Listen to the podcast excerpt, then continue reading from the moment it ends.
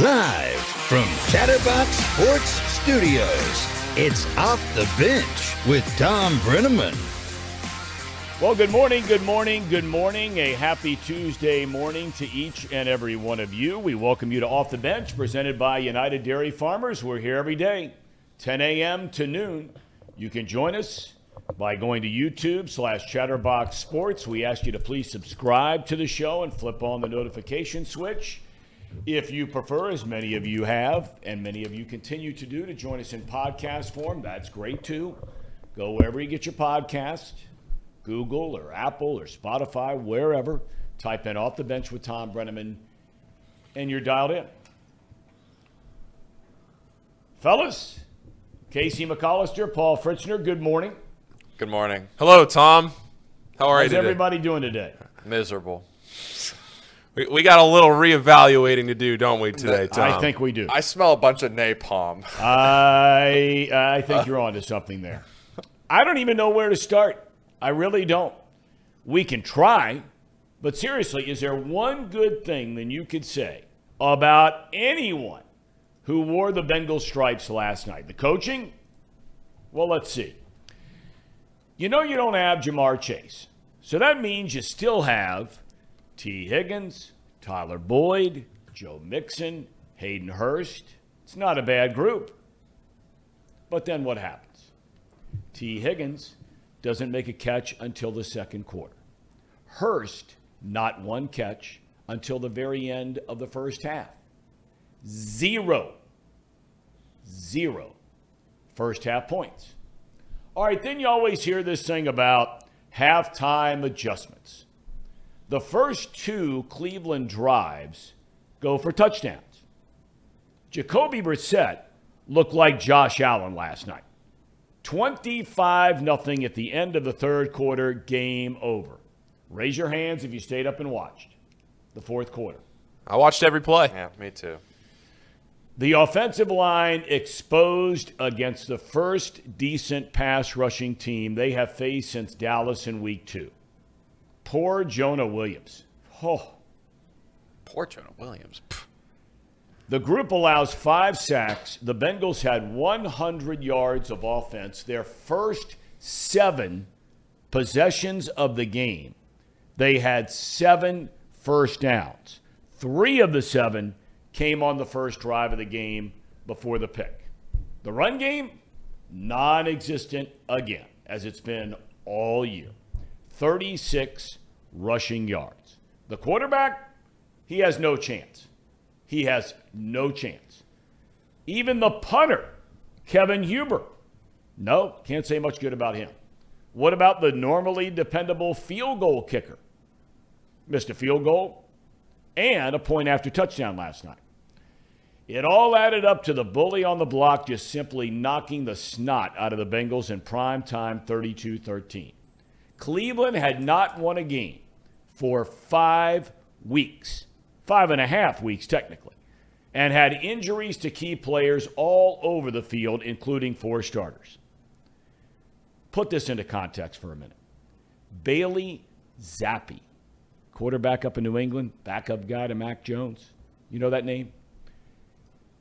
He led his offense to 38 points against that Cleveland defense. Bailey Zappe you can't name, unless you're a hardcore fan, you can't name a single weapon on that New England team that's as good as anyone that started on the Bengals offense last night. Not one. So here we are, four and four on the year.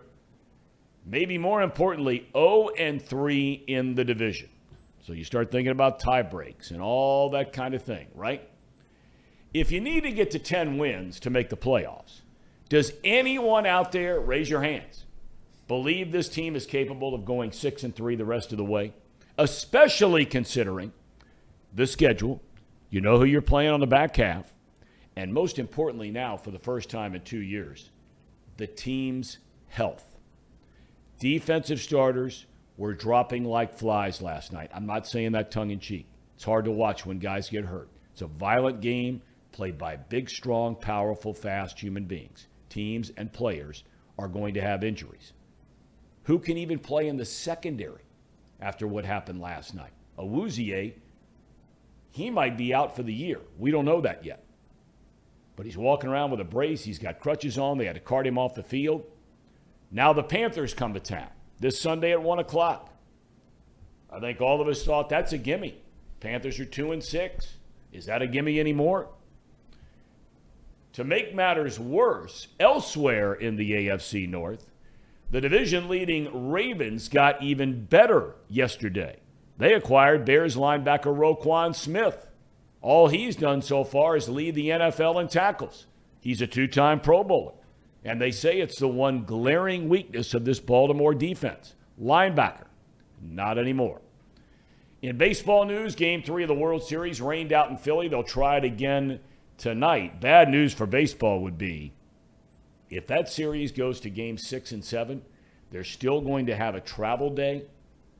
So that means Major League Baseball's World Series on television would go up against college football on Saturday, where you have Tennessee, Georgia, you have Alabama, LSU, okay? You've got just two games, to name a couple. And then Sunday, would have to go up against the National Football League. Sadly, a very tragic story broke this morning, and this is a really sad story. Adam Zimmer, the former Vikings co defensive coordinator, son of former Bengals defensive coordinator and Vikings head coach Mike Zimmer, he died at 38 years young. Details are still coming. He was working this season for the Bengals as an offensive analyst. Our thoughts and prayers are with the Zimmer family. All right, fellas, coming up on the show today, we have Zim WhoDey. Can't wait to hear what he's going to have to say because he is the ultimate glass half full dude. But I don't know if there's there's even any water in the glass right now, but he'll find a way to spin it. Paul Daugherty, on the other hand, at 11, maybe not so much. And then to probably try and lighten your day because we can't let a football team ruin our Tuesday at all the beautiful things God created in this world, we cannot let a football game ruin our day. So Tracy Jones will try and lighten things up a little bit later on today. All right, I just said it. I didn't know where to start. I couldn't find much positive, if any positive, about the game last night. Casey, you are normally.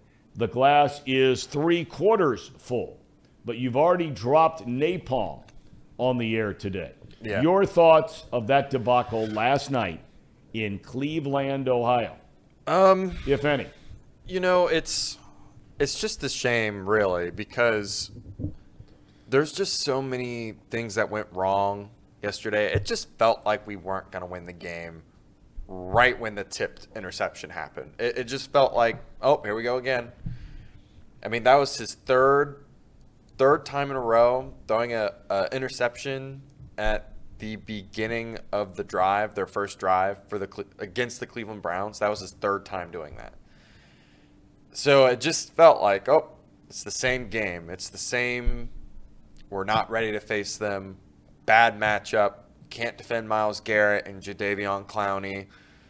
Um, but what made matters worse was it felt like going into this game, we had the upper hand in health we should have been able to do pretty well against them with what we considered Tee Higgins at number one, Tyler Boyd at number one. They don't do anything. Joe Mixon doesn't do anything. We don't run the ball. The whole it's more they can't run the ball, but you're well, right. They didn't run the ball. The first 21 plays, they threw it 17 times. Right, and I'm. It's like they didn't even watch any film from the Browns the last two or three weeks. They just didn't. They, there's no way they did because they wouldn't have tried to throw it 17 times. They would have tried to run it down their throats. But what what is frustrating is every week it's something new with Zac or a player, and there's never any consistency with what the issue is. One week it's the line, one week it's Joe Mixon, one week it's the defense, one week it's Joe Burrow not doing great because of his appendix. It's just there's so many inconsistencies um, that unfortunately the Bengals kind of stink right now. They kind of they kind of stink, and the, the salt in the wound with Cheeto being hurt for probably the year it's not looking well, good. we don't know that yet, so we don't want to get ahead of ourselves. It didn't look good last night. A- actually, uh, we do know that. Oh, we do. As Casey was talking, Ian Rapoport just said it's likely a torn ACL. Mm. Yeah, so, I mean, that that's what just. More Kid's salt played his tail off, man. I mean, if there there is a bright spot, and there are a number of them on the defensive side, maybe not last night, but but uh, the defensive side of the ball has been very good, and he has been at least, you know, pro football focus stuff, one of the top two or three corners, if not number one on any given week in the entire league. Yeah. What are your thoughts, Paul? Well, what I'm going with here is that I think this was more of an indictment on the Bengals than it was anything for the Browns. I, I think this you was. still won't give agreed. it up. Agreed. You no, I still I, won't we, give it up to the Brownies. No, I, I told you this team I, I won't. not stink. I won't. And, and I mean, I, I really do think that this is this is way more of an indictment on the Bengals and their injuries and how poorly they were set up to play last night against a team that they did not match up well with than it is against a, a Browns team that's going to go out there and compete at a high level for the rest of the season. I, I just really don't believe that at all, and eh, eh, it's just it's just a it, it was really frustrating last night in, in every facet of the game. You mentioned the kicking, both McPherson and Huber. The the run game was completely non-existent. Joe Mixon, what did, did he even run for thirty yards? I don't even. Thirty-six was the total 30. rushing number. Okay. in the game. Yeah, I, I, don't even. I thought I think he ended under thirty. Didn't didn't yeah, Joe because Joe scrambled for the first down. So I I, I just it, it, was a frustrating game to watch all over the place. you come out of the second half and you think the Bengals haven't given up a second half touchdown this year, and then what do the Browns do? They score a touchdown on their first three offensive drives. Just such a frustrating game all over the place. And like I said, now you're in a situation, we were talking about this before the show started. Now you're in a situation where if you're the Bengals front office, you have a decision to make. You have a decision as a front office to figure out, and, and only you really know the answer to this. Sure, we just heard about Awuzie, but you know as a front office how hurt DJ Reader is, how hurt Eli Apple is, Ja'Marr Chase, some of these guys that are important to your team that you haven't fully announced how long they're going to be out yet. Is Ja'Marr Chase going to be out longer than four to six weeks? Sometimes right. you start to ease into that, and then as those injuries go along, they linger. Yes, you have the bye week there. It is a little encouraging that they didn't put him on the, on the IR, so maybe that tips your hand a little bit that they say, okay, he, maybe he's not going to be out seven, eight, nine weeks. But the trade lines today, the trade li- the trade deadline is this afternoon. So you have a decision to make as a front office where you say free agent wise you're not losing everything at the end of this year, right? You, you still have one more year with most of your core before you have to go out there and make. Some of the guys on defense, as Casey pointed out before yes. the show, some good players on defense. But right, you you got Vonn Bell, who DJ Reader, uh, that are off contract this year. Yeah. It's Jessie Bates, Vonn Bell, Germaine Pratt, and then you got guys like Trey Flowers. Yeah, they, are okay. But, but I mean, Vonn Bell's the only guy. I mean, Logan yeah. Wilson. You'll think you, you, can you can give him a um, or you've said Pratt. I'm sorry. Pratt. Yeah, they're okay there. But but but it, but in, in in general, you have one more year with this core before you have to go out there and make decisions yep. in free agency. So what that tells me is you have a decision to make today before the trade deadline as a front office. You can either and punt on the season in essence, punt on the season and say, we're going to roll with the guys that we have, and we're not going to give up either any draft capital or anything that we have right now, and roll with the guys that we have. All right, and, let me let me interrupt real quick, okay. and then you continue on. I don't mean interrupt. It's okay. Right now, as we sit here, eight games into the season, the Bengals are one spot out of reaching the playoffs. Yes, they're only behind, and we'll get to this later. Casey's updated stink list.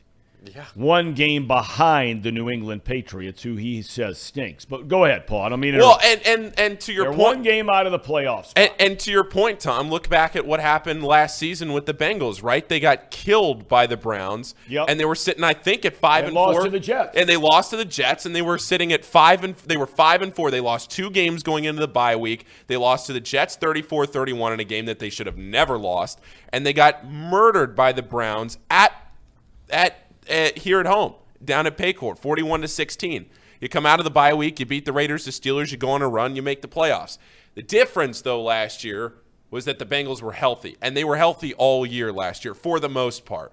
Yes, the injury was. bug did not bite the Bengals last year the way that it has bit the Bengals this year at all of these key positions. But if you know football, you know that the game is won in the trenches, and if you can't win the battle at the line of scrimmage, you're not going to have much success in the National Football League or at any level. You're not going to have much success on Friday night, right? It doesn't matter. And if you can't go out there, if you can't stop the run, if you can't give your franchise quarterback time to make decisions down the field, if you can't call plays that open things up like that, you're just going to keep getting results like this. It's frustrating, especially with the injuries now.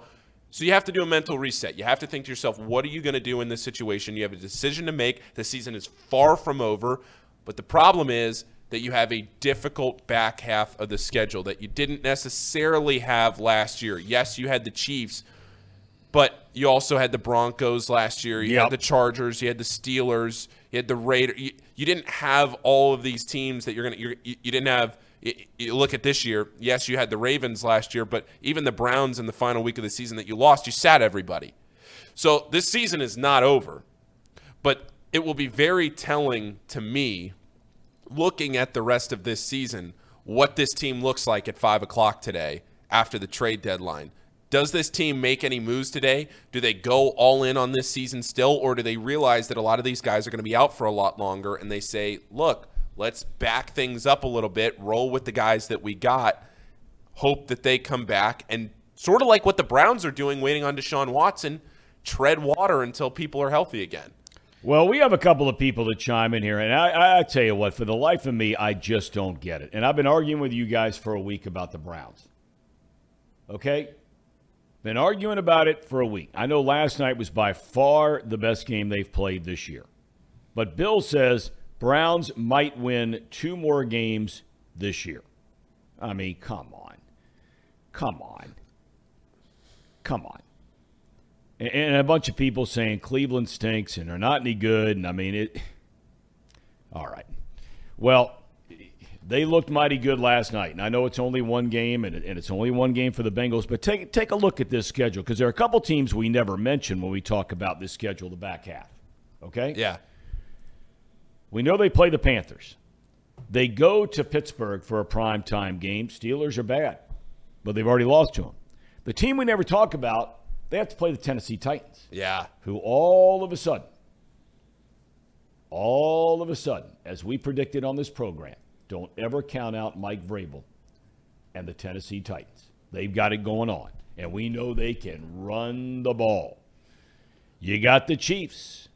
You got the Brownies again. You got Tampa Bay, who's looked terrible, but it's Tampa Bay down there. You go to New England. Feeling good about that game? in New England. You got the Bills. You got the Ravens. Do you see six wins out of those final 9 tell you right now, I don't see I don't see six wins. I'm just being honest. I mean, the the it's obvious that the recipe for our demise is a good pass rush or just a decent enough pass rush, right? Yeah. Panthers have Brian Burns and Derrick Brown, two of the, two really good pass rushers. Steelers will get T.J. Watt back by the time we play them. Titans had nine sacks against us in the playoffs. I doubt we're going to survive. Their that. leading sacker from a year ago, though, is out. They're still really good defensive okay. front. Chiefs have upgraded their G- defensive front with that new rookie. He's been playing really well, and uh, Chris, Chris whatever, Chris Clark. He's doing well. Then we play the Browns again. Then the Bucks come to town, and that defensive front seven is just some of the best in the league. Then we play the Patriots, which is maybe the only team that I feel maybe that we have a chance against at this current moment. Then the Bills and the Ravens. And they just improved their biggest weakness yes, as linebackers. So yes, they did. Unless something unless we get some like random miracle of health for Reader and for anyone else on our team currently that's struggling with ailments, because I mean, I guarantee you that some of those guys are playing. Like Logan Wilson, he, we were feared that he, he was out for extended period of time and he just came back after a week. I'm sure he did something to his shoulder again that they're just not telling us because we didn't find out about his shoulder injury until after the Super Bowl. Um, there's other instances I guarantee you that are like that that are happening behind the scenes that the Bengals are just hurt right now. They're just hurting. I mean, Jonah Williams is as miserable as he as he played, and I was mad at, at him for giving up three sacks, but the dude literally – dislocated his knee like two weeks ago. I don't you know, know, if people I, remember that. Look, like, I, and, and, I get that, and I give all the guy the credit, all the credit in the world for going out there and trying to play for his team and playing hurt. But if you're hurt, you can't play. I mean, he whiffed on guys last night. Yeah, it was ugly. But but but but to me, at the end of the day, we can talk about all these other things. Okay.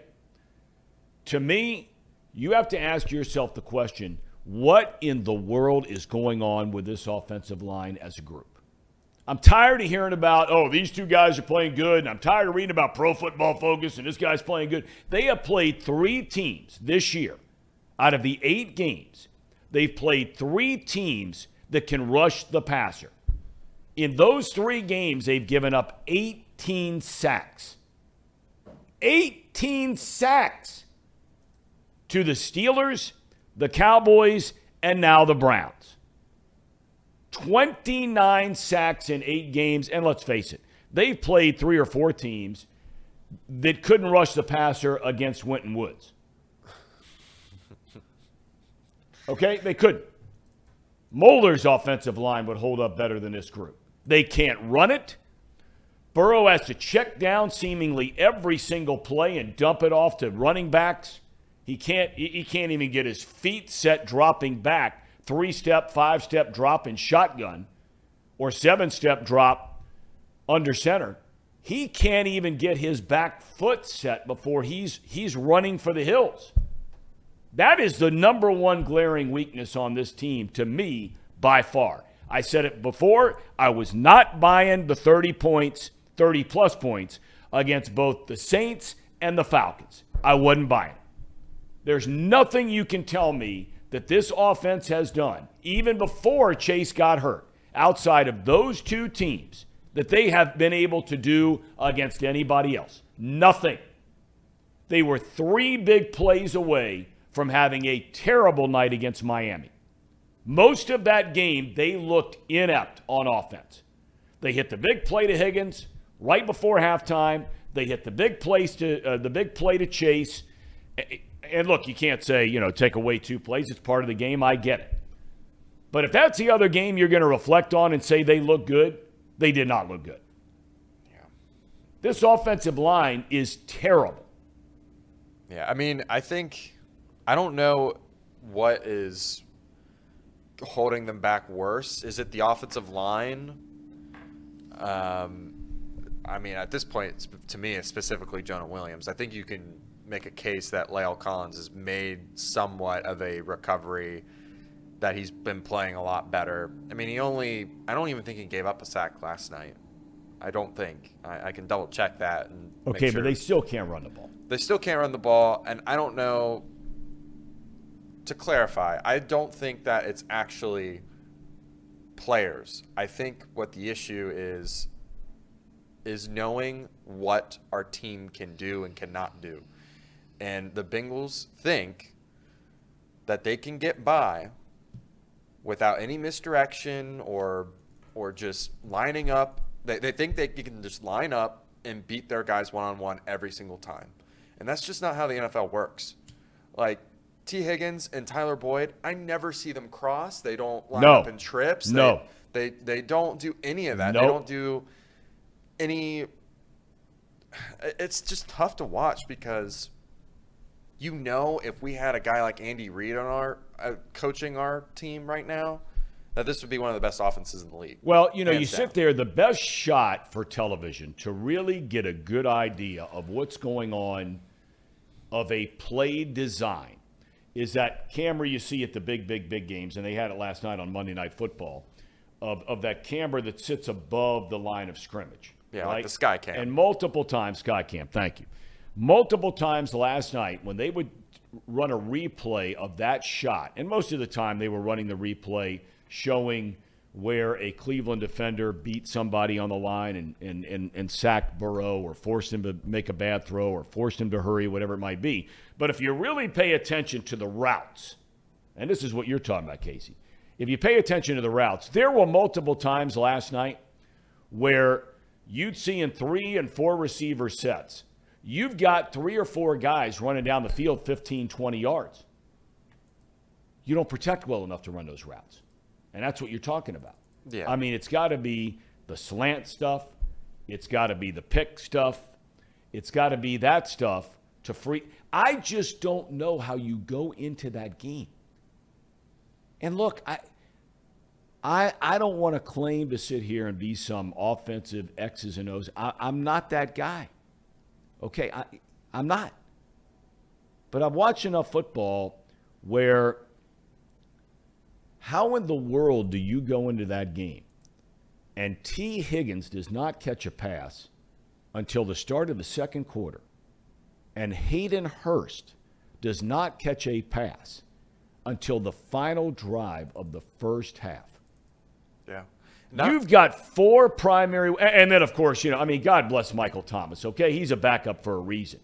But the one time you throw him the ball right down the middle of the field, he's wide open and straight with. Yeah, that's terrible. I and- mean, you know, and I'm not going to beat him up. He's a backup player. He's busting his tail. It's but- the guys that are getting paid the big bucks, including the coach. Uh, the guys that are getting paid the big bucks to figure this stuff out, and whether that's alignment and they revamped that line. They spent a fortune on this this line. Um, whether it's the the other four weapons, which are better than most teams' four weapons, even when most other teams are healthy. You would trade if you're another team. You would trade straight up your skill guys for the quartet of Higgins, Boyd, Hurst, and Mixon. Yeah. And most cases, not all, but most. What, another thing that's very puzzling, this is very minor, but something that a lot of people noticed on Twitter. Chris Evans makes a beautiful back shoulder catch 25 yards down the field and only has one other snap the rest of the game. And Michael Thomas, who drops a ball wide open, gets 18, 20 snaps. Are you kidding me? Let Chris Evans go out there and run routes. It's clearly easy to see that he can do it much better than Michael Thomas can. I can't argue and, with you there. And I mean, eh, this is just it's really tough watching this team. Um, I don't know if you want to. I know it's ten thirty. I don't know if you want to get into our our tier list here for people to react. You have an updated tier list. Oh, let's go. yesterday. Let's and, go. And uh, okay, so this is now. So I want to make sure, unlike yesterday, before we get to this tier list, Casey. Yeah. You have updated this list through the first nine weeks of the season, correct? Correct. All correct. Right. Well, let's have at it. Yeah. So here we go, everyone. Okay, the updated so stink list. The good teams we put up there. You have four of them. Yep. And, and, this is in ranking order, as I understand it, as we yep. le- read left to right. This is where you'd put teams in the NFL. Yeah. So Bills are number one, Chiefs number two, Eagles three, Dallas four. Okay. And then you have the Niners, the Seahawks, the Ravens, and the Vikings in that next list. Yep. Okay. Borderline stink. I can't take my eyes off this last one. I. I you have the what? Giants. I mean, the- I. Okay. Chargers, Dolphins, Titans, Giants. Let me just ask you about a couple of those teams on the borderline stink line. Okay. Well, I'm okay? going to go back Could you, you please explain to me how at 5 and 2 okay? Yep. They lost their opener on the last play of the game when the coach of the Giants decided to go for it on fourth down from the one, okay? Mm-hmm. Since week one, the Titans have lost one game. One game. Yep. They're 5 and 2 and they lead their division. The Giants lost over the weekend, hard-fought game in Seattle. They're 6 and 2 on the year. Yep. And you have the New York Football Giants along with the Tennessee Titans as borderline stink? Yeah. You Could really... you explain that to me as it pertains to both of those teams? How do you put yep. the Tennessee Titans, mm-hmm. okay, yeah. On a borderline stink column. How? Because they have Ryan Tannehill throwing the ball. The same Ryan Tannehill that won the division and led them to the playoffs the last two years. He stinks. Ryan Tannehill stinks. Oh my God. If well, is Derrick Henry pretty good? Yeah, he's pretty good. Can they run the ball? They can run the ball. They can run the ball. But he but that's for over same, 200 the other that's day. That's the same reason why the Giants are behind them. The Giants beat the Titans. Again, that was and, a, that was a fluke play. And the only thing holding them back play. is a terrible, stinky quarterback in Daniel Jones. He stinks. So does Ryan Tannehill. He stinks, and that's the only thing holding them back. That's why they're borderline stink. They could be borderline good if they had a good quarterback. You're and the we'll same guy that Malik said Willis. both of you clowns who said the Browns stink. Okay, they but do. Let's, all right, well, let's move on. Yeah, let's let's, let's, on. let's go on to the so now we go into full, and, and, you're saying 1, 2, 3, 4, 5, 6, 7, 8, 9, 10, 11, 12, 13, 14, 15, 16, 17, 18, 19, 20 of the 32 teams yep. in the NFL. Yep. You have put in the lowest level possible. Correct. Okay. Most of these teams, or some of these teams, are in playoff contention. If the season ended today, New England, who I argued with you yesterday, would be in the playoffs. Okay? Right. The Jets would be in the playoffs. Correct. Right? Yep. You've got a couple of other in that group knocking on the door. Yep. I, I'm having a hard time understanding how the Patriots and the Jets are on the full all-out stink list. Paul, you have any anything you want to add to this? You know, I will say I think this is a much better list than yesterday's list that we saw. The Tannehill thing, I, I will give you on that. The Derrick Henry thing, I'll agree with you on that one, Tom. Honestly, I don't I don't really hate this list. It's it's much better than yesterday. I will give that to you, Casey. Thank this you. this is Thank a you. much improved I... list. But I'm with you. I think there are a lot of teams that are not. But just because they're in playoff contention, Tom, I mean, somebody's got to make the playoffs. Yeah. If like we got expanded playoffs now, uh, somebody's got to yeah. make the playoffs. I will Let never me... say a team stinks that makes the playoffs. They don't stink. There's 32 teams and they take 8. Listen, in the each Patriots, conference. the Patriots made it to the playoffs last year and they got blown out by the Bills. They did. They stink. They did. But they don't Just, stink this year. They don't stink. Who? They don't Who? stink. The they're Patriots not. A, they're not. They're they're they're, oh. they're the not. Patriots a, were better last they're year. They're not a great team. Patriots were. They're not one. a. They're not a great team. They're probably not even a good team. But if you want to put them on the borderline, I mean, on your list right there, the Titans and the Giants should be in the borderline good column. The Patriots, the Jets. Um, I th- that's it. I think that's, in the it. Jets, probably, right? Uh, probably should move up. See, probably. Pro- yeah, you, probably. You're not too confident. I that, see. Tom. I could, I could, I could move the Patriots and the Jets into the borderline stink. I could probably move the Bengals into the borderline stink only because they borderline stink because of all these injuries. So it's not necessarily the talent they, on the field that stinks, but this is not my list. This is your list. I'm yeah. not gonna. Let, let, me let me just give some perspective as why I put the Bengals at stink. Okay, it, but okay, but is... I just I just want to make sure I clarify something before yep. we go any further. Okay. Yep. The list you have up there, okay, on the borderline stink column. Yes. The Tennessee Titans have the second best record in the American Football Conference. They would be the number two seed if the season ended today the number two seed. You have them in the same category. Oh, let me finish. Titans would be in the playoffs, number two seed. Jets would be in the playoffs, number five seed. Dolphins would be in the playoffs, number six seed. Chargers would be in the playoffs, number seven seed. New England would be in the playoffs, number eight seed. So let's put that list up again. Yep. And here you have it. So let's look up and down that list. The Chargers, playoffs. You say borderline stink. Yep. Dolphins, playoffs. Borderline stink. Yep. Titans, number two seed in the AFC. The New York football Giants, right now, would be the number six seed in the NFC. Okay? Then you have New England and the Jets, both of whom would qualify for the playoffs right now. Oh, and at failing to mention, by the way, Guess who else would be in the playoffs today on that stink category you have? The Washington Commanders. I'm not putting the Wizards anywhere near borderline stink. They stink straight up. Listen, Tom, listen. Just because some of these teams have winning records doesn't mean that they don't stink. They just beat other teams that stink. And that's just a fact. That's just a fact. So if you beat a team that stinks, can the other stink team move up, or are they stuck in stink land? stuck in stink. I, I, just can't believe this. List. Listen, I, I really, you had a night to work. You have to. You've you, come back with this. You have to repeatedly beat stinks and some borderline stinks and borderline goods, and sometimes you beat a good team, you move up a rank pretty quickly. But I'm just telling you, if you just that entire third else? column, that entire third column. Yes. All of them. Yes. Are in the playoffs. Correct. I mean, today, uh, Tom, listen. Today, there's they're only in 12 the teams. There's only 12 teams I don't think that stink.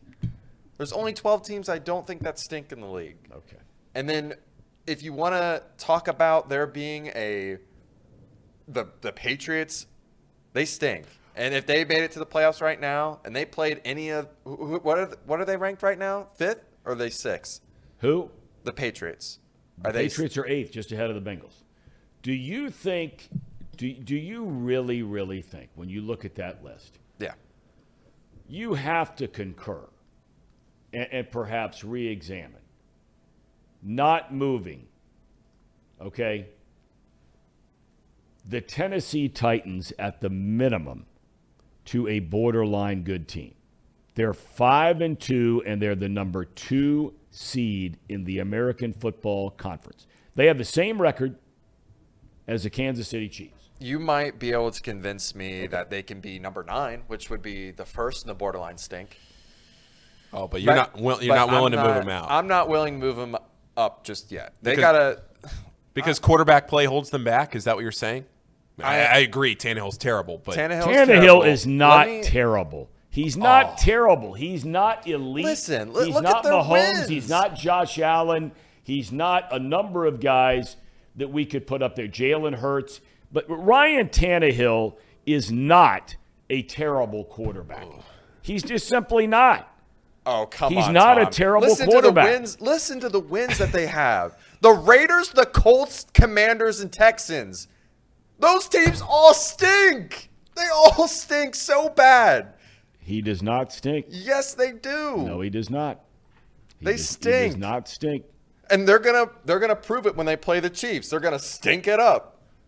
Patrick Mahomes is gonna throw for 400 yards on them, and you're gonna come back and say, man, the Titans kind of stink. Month of October, month of October, Ryan Tannehill, the entire calendar month, the entire calendar month did not throw a single interception. well, good for him. is it, is it, is, wait a minute. Is it better than Burrow? I'm Come not saying on. he's better than Burrow, but I'm saying in the Come month on. of October, Burrow had some monster games. There's no doubt about that. But let me ask you this.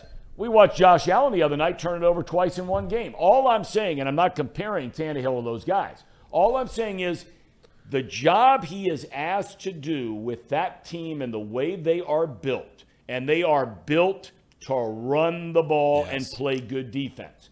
So, what do you say about the quarterback? He becomes a game manager. Part of managing the game is not putting your team in positions to lose games by turning the ball over. Tannehill plays the entire month of October and does not have a single turnover. Something to be said for that or no? You can dismiss that outright.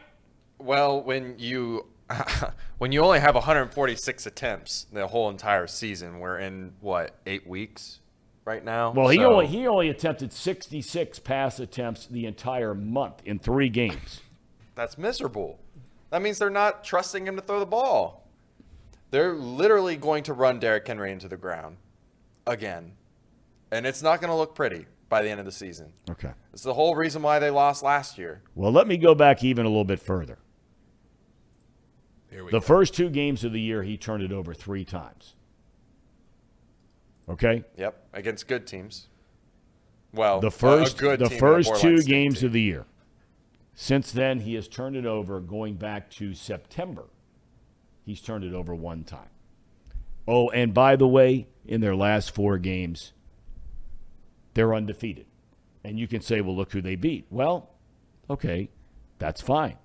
But again, you know, you play the teams in your division because you have to play them twice a year. All right, so they're you know they're, they're blessed that they're in a in a really bad division. The Colts, um, Jacksonville, although that's not they, they haven't played them yet. Um, who am I forgetting in that division? They play Houston, Jacksonville. Houston. mean, it's Colts. a terrible division. Yeah. Okay, terrible division. But Tannehill does not stink. He he, he's not he's not an elite quarterback but he's a guy that has proven year after year after year that if you surround him with the right pieces, you have an identity of what your offense is. Ryan Tannehill can get you to the playoffs every single year. Oh. Granted, in a bad division, but get you to the playoffs every single year. Well, listen, listen, Tom. They play Kansas City, they play Philadelphia and they play Dallas, all of which I have in the good team category. Okay. Currently. Okay. If they manage to pull off one win against one of those teams, I'll move them up to borderline good. How about that? If they I manage think, to what? If they manage to sneak a win. Uh, hold on a from, second. Reed Mouse, by the way, just uh, l- mm-hmm. let me just give you this updated statistical run on oh. Mr. Tannehill. Oh God. Okay. How about these numbers? Reed Mouse, thank you. How about these numbers for Tannehill? The last three seasons 82 touchdowns, 30 picks, a win loss record of 34 and 15. 34 and 15. So, okay. It's pointed out by Andrew, and Andrew, we would agree. Bengals would win the AFC South. I, we agree with that, but I mean, it's look, Andrew. I mean, we, we love you being here every day. So where would you? Where that's what, if a toad had wings, he wouldn't bump his head. That's a great point, Tom. All right, I, I would probably put Tannehill. See if you agree with this one. I'd put him 15th in the league. That's about right. Okay, it's about right. All right, all right. So then we're in on the, the same NFL. page. Yeah. Yes, I, I I won't argue. That's why I'm saying I'm not sitting here saying he's a great quarterback. Yeah. What I'm saying is, is that he will not hurt his team and will not be the reason they lose games. Now, he may not be the reason they win games. Yeah. But he doesn't lose games. Is that fair? Yeah. He, he loses games for them. I mean, he did. He's lose. 34 and he 15. did it in the playoffs. He, he, did it in the playoffs against the Bengals. Three interceptions. That's one game. He can't do it against good teams. Okay. Can't do it against good teams. Okay. Fair enough. Well, we'll see. He's got plenty of good teams yeah. to play against. All right, I understand that. Is Zim here yet? No, he's not here yet. Okay. Well, I will shoot him a text. Uh, I just got a, a, a, message from Paul Daugherty that um, he cannot join us today. He did not realize, as you know, he's taken on another job of working at the golf car uh, course, cleaning golf carts. So he screwed up his schedule, uh, and so he has to work at 11 o'clock today. Let's get him on from a golf cart. Well, that'd be great. Let's call in. Um, okay, so I will uh, check in with Zim right now and see what's going on because if there's anybody on the planet who can spin something good out of what we watched last night, um, it's Zim WhoDey. It's Zim for it sure. Is. I just put on. I'm clicking on yes right away. I was just about Does to Casey's say, new list stink, and that is definitely in the stink. We category. need we need people to vote on that list and see if the public agrees with my list or not. I'm just telling you that those teams. Uh, here's the thing: we got to define what stink is. Stink to me if you're going to be one and done the playoffs, that's what the Bengals were for five years in a row. That stinks. That, that stink. Straight up. You can't be good and go one and done. That's what the Patriots are, so they deserve to be in stink. The Jets, they stink. Borderline stink, uh, they might sneak out a win the playoffs that's where the, those four lie the Chargers, Miami. I Titans. think looking at that borderline stink category, I think if any of those teams get in the playoffs, I think all of those teams are capable of winning at least once. Mm. All of them. I think the Miami Dolphins with Tua back, you know, I mean, do I think they can win a playoff game? They got to go to cold weather, probably not. But if they got a game where you know could could Tennessee advance in the playoffs? Of course they could. Giants, eh, I don't know. I don't know. I don't know. I'm not a big uh, I'm not a big Daniel Jones guy. One of you guys over there is a big Daniel Jones guy. Oh, I'm. I'm. Is that you, Paul? I, Daniel Jones. Yeah, I mean. Okay. Okay. He's not dying on that hill though. He, he won't. I'm not. I'm not. Gonna, I'm not going to let my football reputation, what little of it I have, die on the Daniel Jones hill. But I am higher on him than it sounds like a lot of people are this year. Well, see, I, I think you bring up a great point though, Casey, about what our definition of stink is, because as Andrew points out here, and, and this is where you get into everybody feeling differently. Okay, stink to me, according to Andrew, is do you have any chance of winning the Super Bowl even if every conceivable break goes your way? Okay? Well, I don't think that's fair.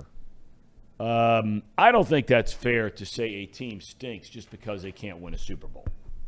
I mean, that's the ultimate goal. And I was always a big proponent when I was doing baseball. And I would look at a team like pick a team for the Reds for a number of years when I did the Diamondbacks games or the Cubs games. And I'd always say, do you want to make that trade because it can help you win the World Series? or are you making the deal to uh, improve your club, sell some seats, energize the fan base, give them confidence that ownership is in it to try and win? Okay? Most of these teams are going to feel very good about themselves, and they should feel very good about themselves if they make the playoffs. That does not constitute a team falling under the category of stink. Now, you can have different levels, as, as you pointed out. You play in a bad division. I mean, right now, I mean, we saw them last week. They looked terrible. The Atlanta Falcons, they looked awful, right? But right now, they would be the division winner of a very bad division. The AFC South and the NFC South are terrible divisions. We all agree with that. But the Falcons would be in the playoffs. Jets would be in the playoffs. Commanders would be in the playoffs. New England would be in the playoffs. That doesn't mean they stink. Doesn't mean they stink. Ah, Does it mean stinks. they can beat Buffalo, Kansas City, the Eagles, some of those teams? No, it does not. It does not mean they can't. But it doesn't mean the team stinks. Well, on my list, it does. Okay. well, you're going to have to then then then I tell you what. As you sit there and look at that, so, are you saying that for moving forward, your definition on this list is can a team win or get to the Super Bowl? Is that what you're saying? No, my my definition of stink is even lower than that. It's can they win a playoff game? And uh, most of those teams cannot win a playoff game right now. Okay. All right. Okay. Casey. Brandon Sayo chimes in, said, I never thought I'd see the day. Casey gave up on the Cincinnati Bengals. Tom, we need to get the vibes going up here a little bit. Casey, Casey's a homeowner. I am a homeowner. Casey's I, a homeowner. You didn't move in last night, did you? I did not. I did not. But we are slowly moving in some boxes here and there, getting some stuff moved in today. Yeah. So, okay. Well, the weather's going to break. I mean, it's going to be a really nice day today. Had some uh, morning rain. And uh, it's supposed to clear out, be a beautiful day today, beautiful day tomorrow, Thursday, sunny, 70s. Perfect. Yeah. Yeah. So you can get on. So, um, Paul, your show's coming up again on Thursday. Yes. And Brandon Sayo's show, I think, begins tonight. Yes, it does. And I'll pitch it again. I said it yesterday. The Mental Game podcast, it's available on YouTube. It has its own channel. It'll be live tonight. The channel is already live, but the first full episode of his show, it's actually with Sam Hubbard. Uh, Sam Hubbard is the first episode tonight. That'll go live at 8 o'clock. And uh, it'll be also available in podcast form on Apple Podcasts, Spotify, Stitcher, Google. You can go ahead and subscribe on all of that right now. I see Brandon in the chat talking about it. Um, but Brandon's done a great job promoting this show, Twitter, Instagram, social media, and all of that. And uh, it'll be available. He's got a great guest list. He's recording interviews right now. He's out in LA recording some interviews right now. So uh, yeah, he's he's got a great list of people that he's getting on this show and and his tweets. We've run the commercial that talks about his first season of the show. But yeah, like I said, you can subscribe to his YouTube channel, the Mental Game Podcast, and uh, that's where all the interviews will be through video format, and then it'll be the same in the audio that we'll upload to the podcast form too. One of the the newcomers to our chat and watching on YouTube, one of the great names is Boom Shakalaka. For those of you old enough to remember songs like that, that had boom shakalaka. He says, "Come on, Casey, get the keys and straight to the house." Well, I did. I did go in there and you know enjoy the house being just empty and ready to be molded into my vision. Um, I actually uh, bought their furniture, some of their furniture. So I sat down on the couch and right in front of the fireplace. And nice um, yeah, it's it's gonna be it's gonna be awesome. I'm nice. I'm really looking forward to this house. Um, it, it's more just when I get everything in there, moved in, how much sweeter that's gonna be because it's gonna be my place, you know. So, still knows him. Still knows him as of right now. He's normally very dependable. Oh, Zim. I, I think. Wait. I think he's joining in here. Oh, there he is. Can't wait to talk to our man here today. We go straight to him. Yeah, hang on. Or you want to take a break first? Hold on, hold on. Let me get a hat. Let's take a break. All right, he, he, yeah. Let's, take, Let's a take, a break. We're back with Zim WhoDey in a moment. All right, we've got Tracy Jones coming up a little bit later on in the program. That'll be at 11:30.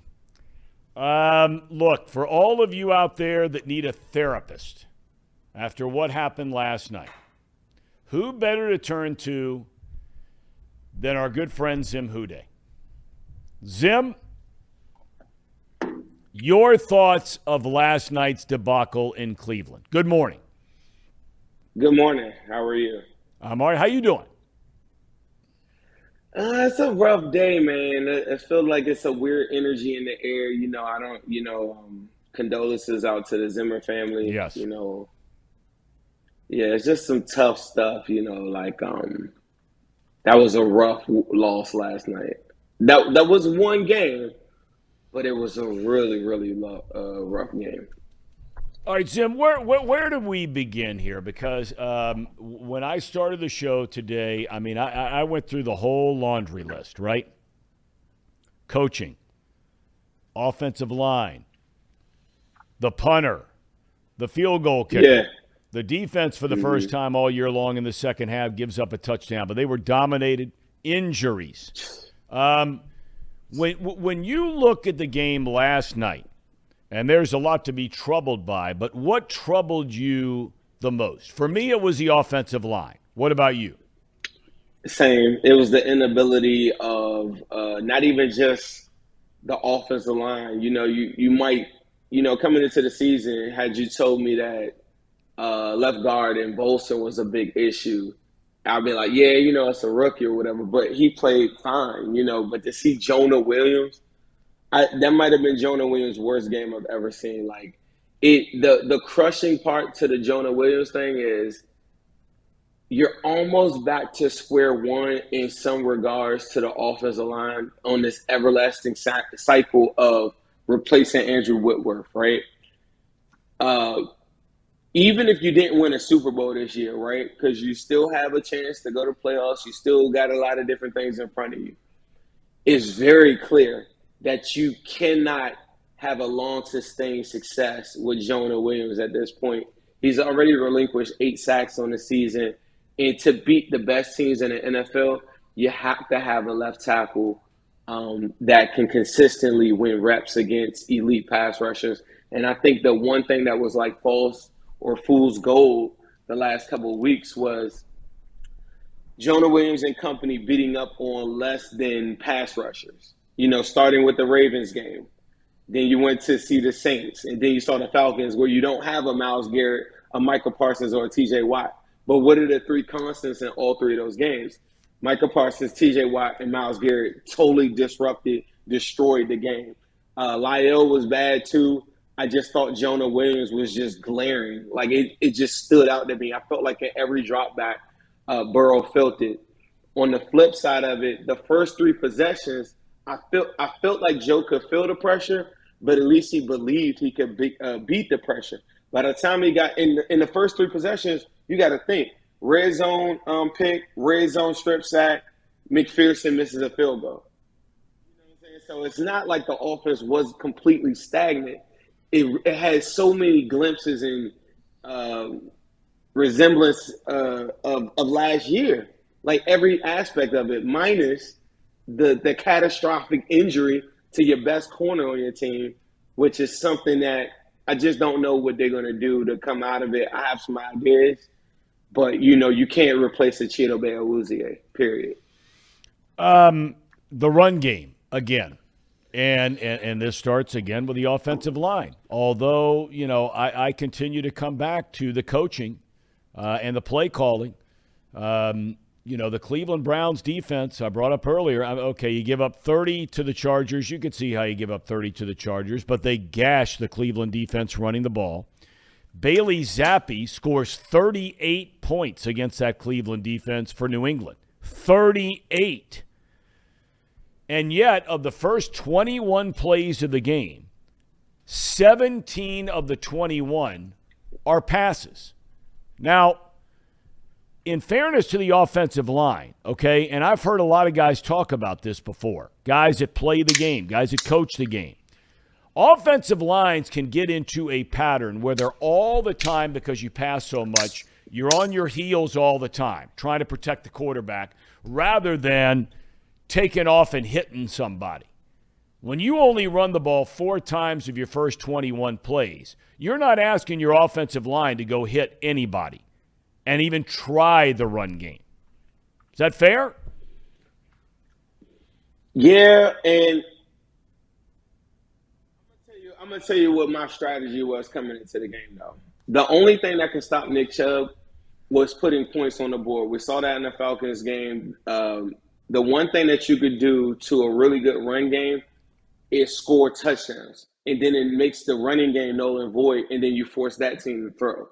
When the game was 0 0 in those three possessions I talked about, I felt like Joe Burrow checked into some passes at the line of scrimmage. You could see him audible to some of those passes. So there's probably like two or three that are 100% you're, they're glaring. The one thing that I think from a strategy standpoint is we've as fans we always are quick to say let Joe cook. And there was a period in that game where Joe was dissecting them on third down and he was cooking, and you can't take the ball out of his hand. What happened is you're trying you're like, well, I'm gonna just go down the field just like I did in the Saints game, just like I did in the Falcons game. I'm killing them right now. I'm killing them. But then when the turnovers happen, it changes the trajectory of everything that you had planned. So then by the time that you do get the ball back, because now you're facing a running team, so now you have limited possessions. You only had three anyway. By the time you get the ball back, now you're down eight nothing. Now you're you know I'm saying? Now you're down eight. Like so now you're like, all right, so they were down eight nothing. Then the first play they run, it's a it's like a four or five yard run. But now the clock is ticking and you're like, dang, I gotta go pass. I'm in a two minute drill. So every chance that you wanted to run, you couldn't even do it because your strategy, your initial strategy failed. And I thought the number one strategy to stop Nick Chubb was to score touchdowns. And I, I know that sounds really simple. It sounds kind of silly in a in a in a way, but if you have a potent offense and a, an elite quarterback, it's not a real hard concept to come by. I think in hindsight, we look at a, a box score and say, "Bro, I did the same thing at the end of first half." I'm like, "Damn, only five attempts for Joe Mixon." But I get why he was in a groove and it just never really panned out for him. By the time you come back second half, now you're down. Now you're down eighteen nothing. You gotta pass now. Like you can't like running's off the board at that point, especially when you got a quarterback that could go. Unless you got a Marcus Mariota and you're just gonna run the ball when you're down twenty one points. Give me reason, or more importantly, give those who are watching reason, and they are, are, are dialed in by the thousands knowing their schedule the way this is looking the rest of the way, and we dissected this thing, uh, there are people out there, Zim, looking for hope, right? I mean, they're looking for hope. Yeah. You, you, yeah. Four and four.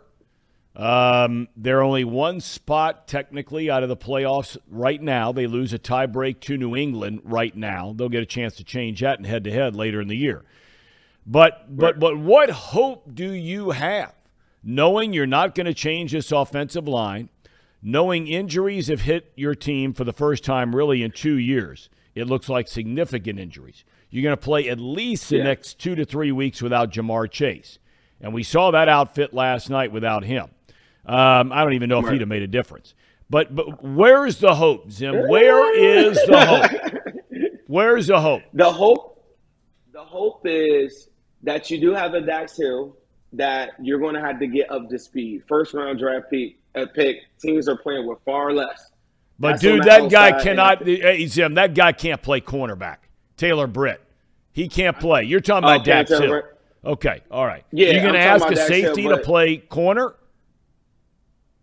Capable of doing it, and I think with Tre Flowers now being probably being out, and then you're hoping you get Eli, Eli Apple back, and then you saw what you saw from Cam Taylor Britt last night I think you got to go Dax Hill on the outside.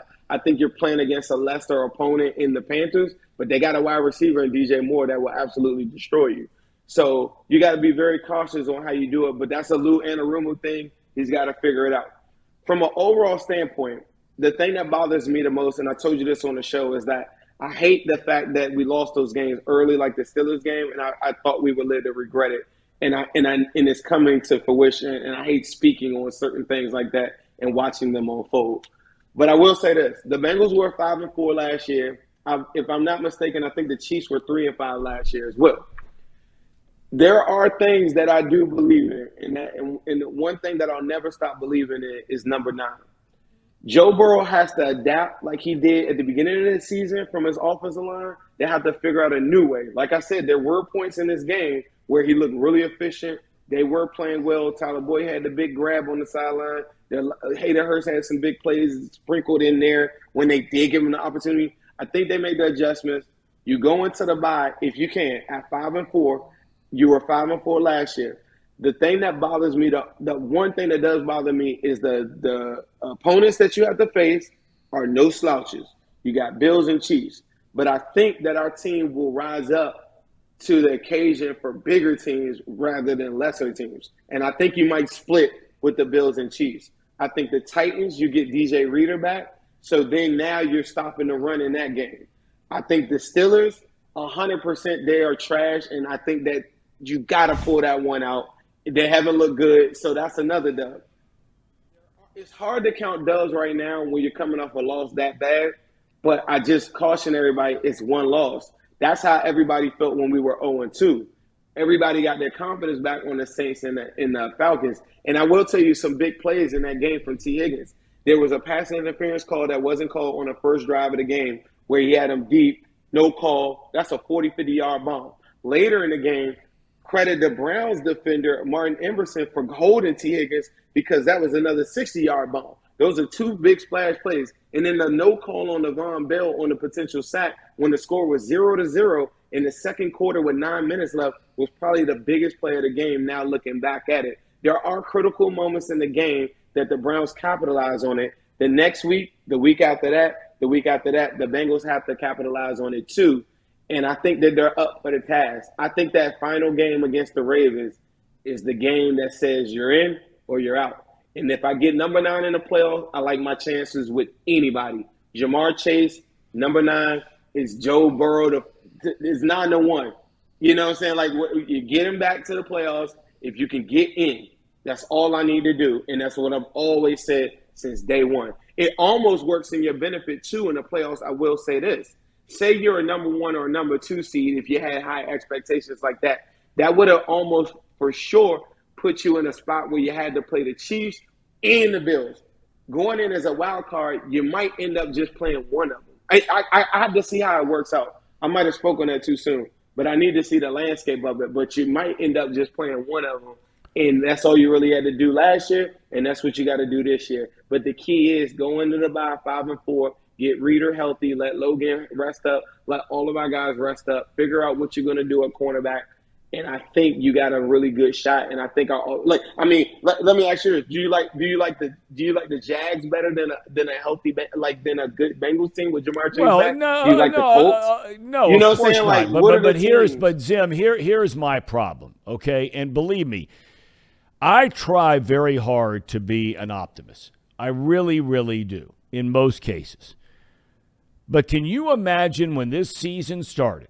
Okay, if somebody would have said to you the following names over the first eight games of this season, these are the following names Mitchell Trubisky, Cooper Rush, Joe Flacco, Teddy Bridgewater, Andy Dalton, Marcus Mariota, Jacoby Brissett, that those would be the starting quarterbacks your team's going to have a chance to face in the first eight games of the year. And somebody would have then told you that the defense through the first seven games is not going to give up a single touchdown in the second half.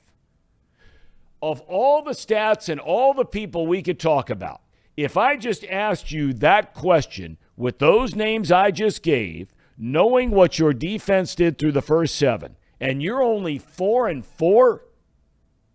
I'm having a hard time finding it, Zim, and I'm with you on Joe Burrow. I love Joe Burrow. I was on your show last week, you and Ace Boogie. Appreciate that. Wincinnati. We, we loved it. Loved every minute of it.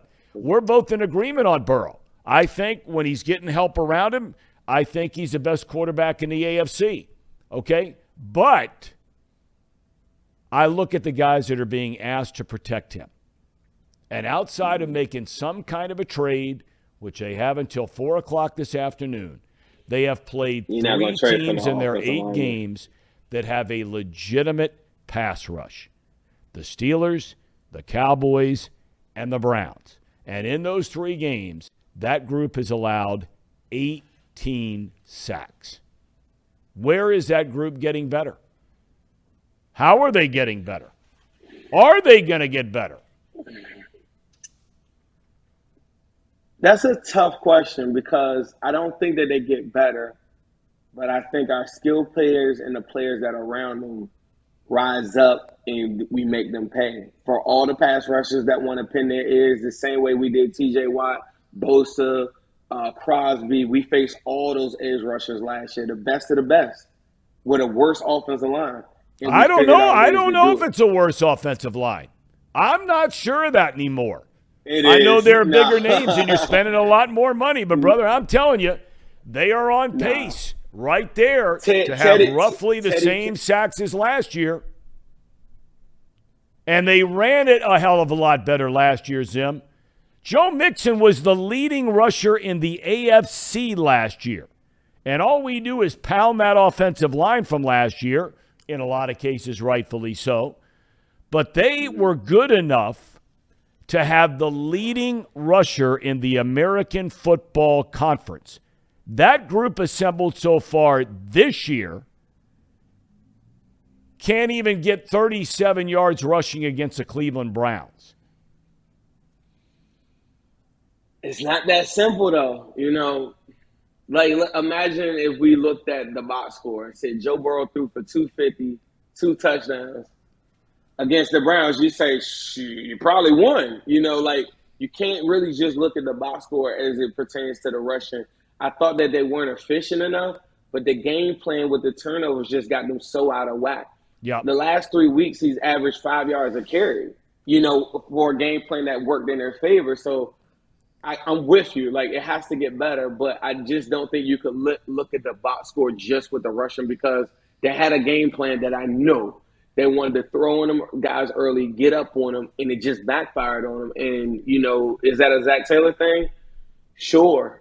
Uh, but in the moment, I, I didn't think it was a bad thing. Like in the first two quarters, I thought Joe looked not as comfortable, but he looked com- comfortable enough. The two turnovers just was super unfortunate, you know, and I just think that they never really you if you don't make people pay for the turnovers that you get, then you know like those are usually games that you lose as well too. So it's one of the things. It's tough, man. I think the offensive line is better. I think uh, Teddy Karras, from a leadership standpoint, blocking standpoint, cool. Alex Cappa, boom, is a is an upgrade too. You got to think our offensive line was the worst graded offensive line, like or the, I'm sorry, the 29th rated offensive line in all of football. You know that's you know that that um, when we was at the Super Bowl, you know that PFF stat that they put up, and it says, uh, and it shows Isaiah Prince, uh, uh, Trey Hopkins, and, yep. uh, and and something, and it says uh, offensive tackle thirtieth out of thirty one, like uh, offensive guard twenty nine out of thirty one, like that offensive line was really bad. The difference was the Bengals just got the ball out really quick and bomb teams. And I think last night they were doing a little bit of that. You, we just didn't see the benefits of it. Like that Tee Higgins pass interference call on the first drive hurt my soul. Like that was a six, and they just he held the dude up, and then boom, and then the other one. Like you're talking about the difference between Tee Higgins walking out of that game instead of 50 yards in a touchdown, but like 180 in a touchdown, and that was the difference from last year and this year, and that's the that's the margin of error that is played in football, and the margin is so small, and the things that are so small that they catapult on you, and, and, they, snowball so quick that before you know it, you're so out of whack, you're down 18 nothing, and everything gets swirled into a maze. But at the end of the maze, you know what happened? I walked out of it 4 4, one game behind the Ravens, and as you eloquently put, one game uh, behind the Patriots as far as the wild card. Okay. That's all I um, got. Andrew Andrew brings up a great point. He says swing game for the season to me is the Titans. He says I believe they will win their next two. optimistic Andrew, optimistic, but those two are the Panthers and the Steelers, okay? He says I think you're good at 7 and 4 if you beat Tennessee. If yeah. you lose to Tennessee, you're 6 and 5 and given the end of the season schedule, I don't think they sneak in. You think that's a fair point? That's fair, hundred percent. I will say this: so tunnel vision out. I'm thinking about Carolina Panthers right now. Like I can't even. I get it, and that's what I want. And you know, as I told you on the path to get to the wild card. Yep based off of how bad they looked last night, I can't even fathom like seven and four. I like, hear if you. I'm being real, I hear you. To me, it's just like beat the Panthers. You know what I'm saying? Like just beat the Panthers and let's get into the bye. Let's figure out some stuff. Like that's okay. what I would encourage any Bengals fan to do. Okay. All right. Zim, you're the man. Control I mean, what you, you, you, can control. You you you you're selling hope, and, and everybody's looking for hope. So you demand, Zim. You demand. Joseph Lee Burrow. Don't you ever forget the name, people. Hey, look, hey, I'm gonna tell you what. If we don't win games, I'll be damned if we ain't gonna have some fun, Thom. All right. That's why we love having you here, Zim, and we're blessed to have you. We're lucky to have you. Uh, it looks like a bright sunny day there back in your neck of the woods. Uh, are, are, you still taking care of the koi? Everybody doing all right? Hold on, let me show you. The hell are you are doing, you Zim? I want to show you something. All right, I want to see. I want to show you something. How you switch the camera? Hey, you're, uh, you're, uh, not, I'm you're, not sure if you I don't know. You're above my pay scale. Oh, look at this. Look at the woodsy man. I, yeah. Now yeah, I was gonna show you. I live in the like I was gonna show like where I'm, it's it's beautiful. You gotta. I mean it. It was a rough night, rough day. I'm so sorry to hear about the Zimmer situation. Yep. I'm look, I'm, but I wish you could see this. It's like a thousand trees. They haven't fallen yet. You know, all the leaves haven't fallen yet. I'm still growing out here and I'm still learning every day. Amen, brother. Amen. Jim, you're the man. Thank you for your time today. Zim WhoDey. There he is. There he is, ladies and gentlemen. He's selling hope. Yeah, and it's like it's like we were talking about earlier, right? You win the next couple of games, you have that bye week mixed in there. Some guys get healthy. It's all right, Casey, man. It's, it's all right, Casey. There's reason to be optimistic. You can either the glass is the glass right now. It's a half a glass of water. It's not a full glass of water. I'll tell you what. It's not a full glass of water. But damn, if there's not half a glass of water, and it's either half full or half empty, I'm gonna choose to believe half full. Yeah, I mean, I'm gonna choose to believe half full. It's just how you got to do it. I mean, look, you, there's just too few games in the NFL season to go into every week and let yourself get beat up mentally and think about how long of this season it could be. There is a lot of reason that you can be negative about this right now, but look, guys get healthy. You win these next couple of games, then you got to go down to Tennessee. You got to got to win that game. But it doesn't matter if you don't win these next two. Here's some breaking news for you, fellas. A team that is not happy with the way things are going on offense. They benched, of course, their starting quarterback a week ago and Matt Ryan. The Indianapolis Colts today have fired their offensive coordinator, Marcus Brady. Gone. Frank Reich. Colts offense has scored 17 or fewer in five of their last uh, of their eight games this season. They're three, four, and one. Sam Ehlinger uh, replaced Ryan, as you know, last week, uh, and they lost 17 16 to the Washington football Wizards. You know, one thing I forgot to uh, mention tonight is going to be very interesting. It is the first college football playoff rankings Maction, being announced no, tonight. Maction. And of course, Maction, the Ohio University. Big one tonight. Yeah. Big one. Huge but anyway, one. so um, this is really going to be interesting tonight because you have what, six unbeatens left? Is that right? I think you have Ohio State, Clemson, Georgia, Tennessee, TCU, Michigan, and Michigan. You've got six unbeaten. Okay, and there's been a lot of talk, a little bit of movement this week. Tennessee, for example, moved up into a second place tie in the AP voting uh, with Ohio State, Georgia number one. Michigan's look really good. Clemson is kind of, eh, but they're still undefeated. They've got some quality wins. They go to South Bend this weekend. That could be an interesting game. Yeah. Notre Dame, you know, I mean, they've been up and down, but uh, that's Clemson going to South Bend. And then you got TCU. Uh, plays Texas Tech at home this week. They go to Texas the following week. Uh, and then they have Baylor left on their schedule. It's going to be really interesting to see. And of course, two of those teams play one another this weekend Tennessee and Georgia. So one of those will drop into the uh, off the ranks of the unbeaten, right? Yeah. So uh, I think that is really going to be. Give me right now, before we take a break and get to Tracy, give me right now who you think the top four teams will be in no particular order. Okay. But who do you think they will be? Go. You want me to go first, Casey? You go yeah, you go first. Go okay. Ahead. I'll give you Georgia, Tennessee, Ohio State. Who's that fourth? Is it Clemson or Michigan? It, to me, it's it's got to be Michigan. What will the committee do? I think it's Michigan. I think Michigan gets that first I think, spot. I think I think we all agree Michigan has looked like the superior team. If they played, you'd bet on Michigan to win the game, yeah. take point spreads, whatever it is. But I think there is a a case to be made that Clemson, if you buy into some of these rankings with the ACC, I, I don't know so much if I do, but Wake Forest has a good team. Clemson beat them. NC State has a good team. Clemson beat them. Syracuse was undefeated and ranked in the top 12. Clemson beat them. So, what does that count for? Or is it the eye test? Casey, you like that top? I, am with you. That's my top four as well, in no particular order. Casey? Yeah, I would say Georgia, Tennessee, Ohio State, Michigan. Those okay. are my four. All right. It's going to be really interesting to see. I'd honestly, here's a little hot take for you. I'd probably have Clemson seventh.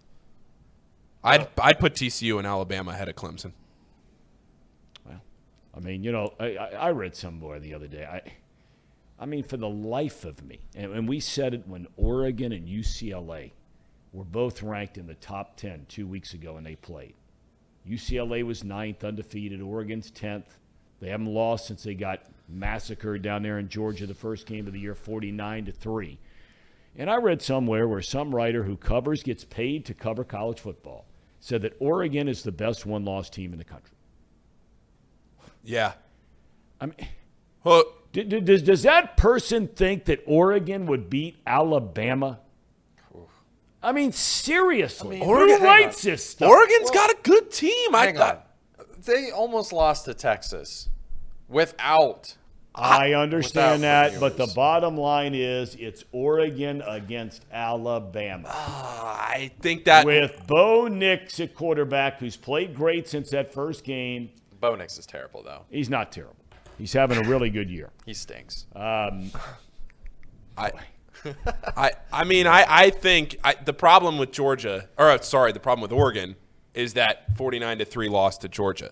If that doesn't happen, the Pac 12, regardless of what you think of it, they have the 8, 9, and 10 team in the country right now Oregon, UCLA, USC. I mean, 8, that, 9, and 10. That's a joke.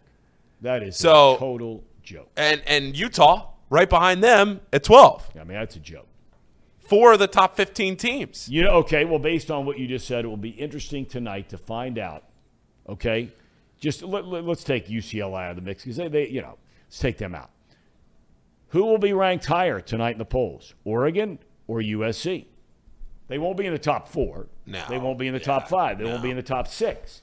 But um, who will be higher between those two teams? All right, we've had enough serious stuff here today. And maybe Tracy Jones wants to be serious when he joins us here in about five minutes. We're going to take a break and we're going to try and lighten the mood. Okay? It's like Casey tonight, spending the first night in his new house. we're going to lighten the mood a little. We're, we're back in a moment. All right, welcome back to Off the Bench, presented by United Dairy Farmers. Uh, each and every Tuesday and Thursday, we call it the best 30 minutes on television today, better than anything you're going to find on, you know, Amazon Prime or Netflix or certainly network television. Um, and that is our bi weekly visit with our good friend, Tracy Jones. Trey, oh, that's right, Tracer. You're down in Florida on this uh, second vacation within the last, what, uh, two weeks? Caught a situation again, Thom. I'm paying all that money to stay here. No cable, so I didn't get a chance to watch the Bengal game. I heard it was a disaster. Problem with the offensive line once again. And then I'm too far away from the water, as you can tell. I mean, I thought I was going to be a lot closer, I'm probably, I don't know, 20 yards, you know, to the water. It's just, it's one thing after another. And I'm not a complainer at all, but you know, this this is it. I'm tired of being taken advantage of. Well, but, but, but, well, you know, but, but when you say that, Tracy, and you talked about, for those that weren't with us, you were at a six star. I, have never heard of a six star, but you were at a yeah. six star resort down in Mexico, Cancun, I think it was. Um, you paid a small fortune tip money for guys like you, but a small fortune for guys like me, and certainly Casey and Paul. Um, and sure. and you get down there and you referred to it. The opening line, your first day there, was you called the place a dump. And now you're sitting at a place where, again, you're spending a small fortune. It's a big house, right? Who's doing yes. all the investigative work ahead of time for you before you're spending all these these dollars on, on places you're staying? Well, it's the person I married, my wife Danae, and she is doing a horrible job as far as planning our vacations. Now, next uh, month, actually not next month, in three weeks, I'll be at Danae's mom's beach house in Santa Barbara, and I'll give you an update from there. Hopefully, it'll be better than the last two dumps we've stayed at. So uh, you got the coffee going, you got the hat going. Um, uh, oh. uh, how do you spend most of your days? Because for those that don't know, you're managing tens of millions of dollars of other people's money in your uh, financial business. Uh, you are a uh, landlord, multiple units, uh, maybe not quite what Towne Properties might be, but multiple units in and around greater Cincinnati and northern Kentucky. Um, so, for a guy like you, I'd imagine you got to kind of stay connected, but at the same time, you want to sort of check out a little bit. So, what's your day like down there? Well, you know what? I have a, a couple of clients that I'm going to call after I get off this, uh, this little thing we this video that I do with you. Touch base there I have some papers that I have to have signed and, and get out. There's some responsibility here. I'm a little little uptight today because I do have some important stuff that I have to get to. It was just nice uh, the other night that I got invited to a Halloween party here in Florida, and Danae and I dressed up and and really had a good time. It was a lot of fun. I love Halloween parties, by the way, Thom. What you guys dressed up? What did you dress up as? Well, Danae went as uh, Elvira, um, no problems with the boobs. It was getting the black wig to go over. And then I went as Dirk Diggler, who I really enjoyed. He was a very, you remember that movie, right? No. What movie is that? Oh, uh, never mind. It was, uh, never mind. Google it, Thom. Google it. It was the story of John Holmes. Do you remember that guy? Yeah, well, now I do know that name. That name. Uh, yeah. You really are clueless, aren't you? Who's more I really clueless? am. I, I, really am. Hammer and, ham and eggers. Uh, well, clue. you know, speaking of, uh, say good morning uh, to uh, Casey and Paul, fellas. Tracy down in Florida. Morning. How's it going? Good morning. Hey, listen, I'll tell you what, and just to serious up, because Thom, I know you like to talk baseball, and that's why you have me in. Happened to have a chance when we stopped at the Four Seasons on our way down south. Yeah. Watch the ball game, the World Series game, Astros Phillies. Baseball's the best game going love it. But it's it, it's a game that you really have to sit and watch and analyze. It's very cerebral, and it really upsets me that the baseball uh, analysts, uh, people like yourself who have the attention span of a gnat, um, want to rearrange the game of baseball. You know, put a guy at second base or don't allow the shift. I found the game very enjoyable. Valdez, the pitcher for the Astros, got great curveball great curve. And Wheeler was a little tired, Thom. I know you like Wheeler, but he was a little off. But I think baseball is a great game when every pitch matters. And I really broke it down, watched the entire game, and loved it. It's the best game going. And people will say it's boring, right? You ever watch a soccer game with all those grass fairies out there kicking? Yeah, but but Tracy, you're comparing now. Look, here's the deal, okay? You know you're really reaching to go to bat for baseball when you're comparing baseball to soccer. All right, most people, when they think about baseball, they're thinking of the three major sports, and I know the hockey fans get bent out of shape about it. Okay, that's fine. But the three major American sports are basketball, football, and baseball. You can't tell me that baseball is a more exciting sport than those other two when you're oh, taking absolutely. 35 yeah. and 40 pitches in between, you know, I mean, come on. They have to that's have be- a pitch clock.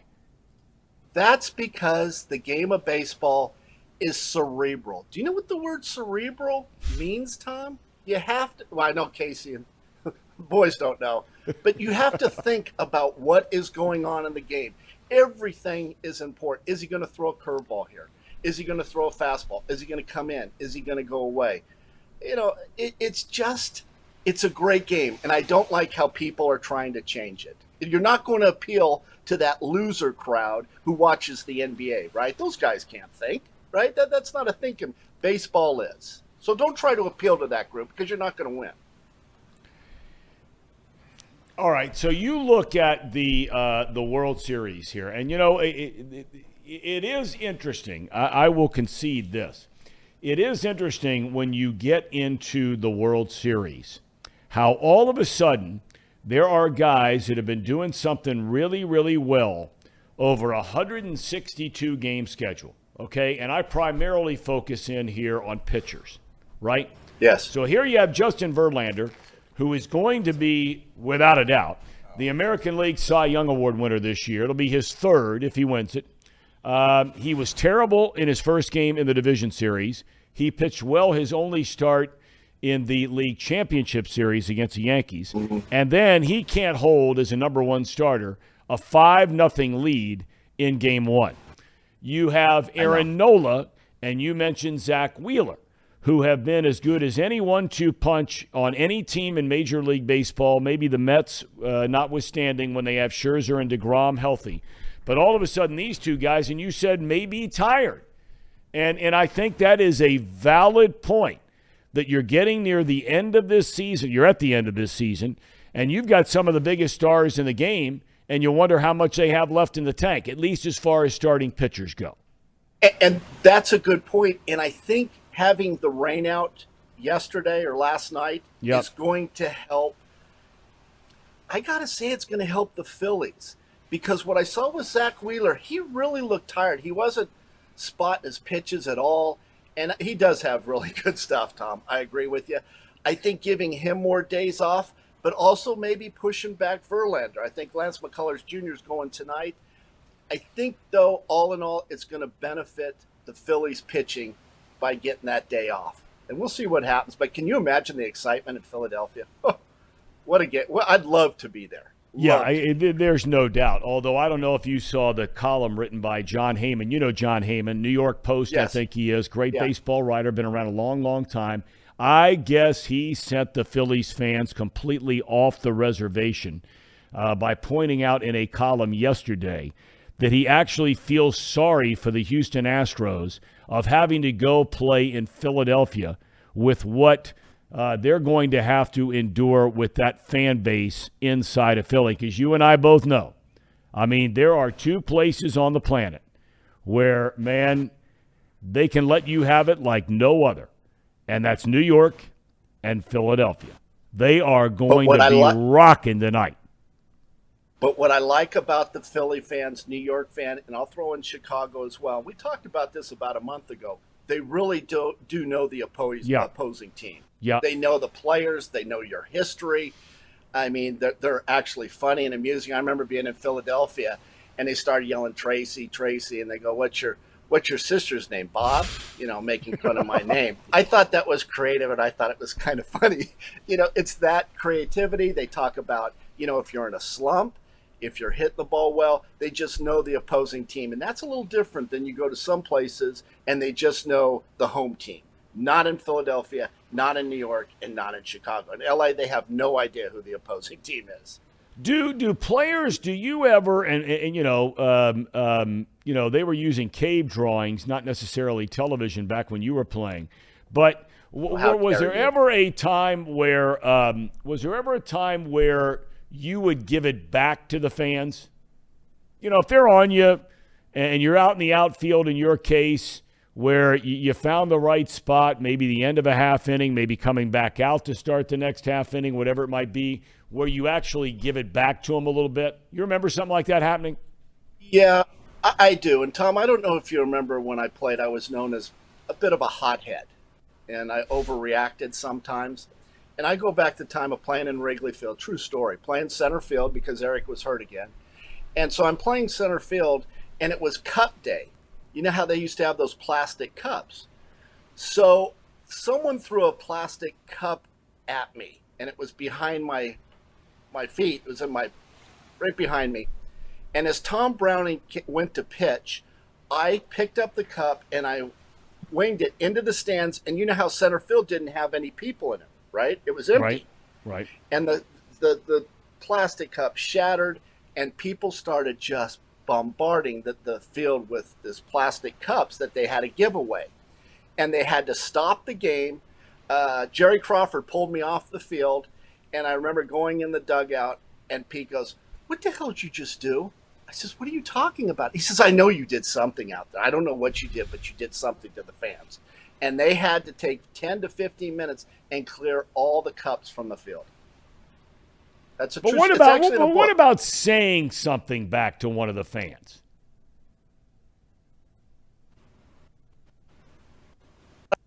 Say, I mean, you, you might be breaking up on us. Have you have you ever gotten into a verbal exchange with any of the fans? Anything like that?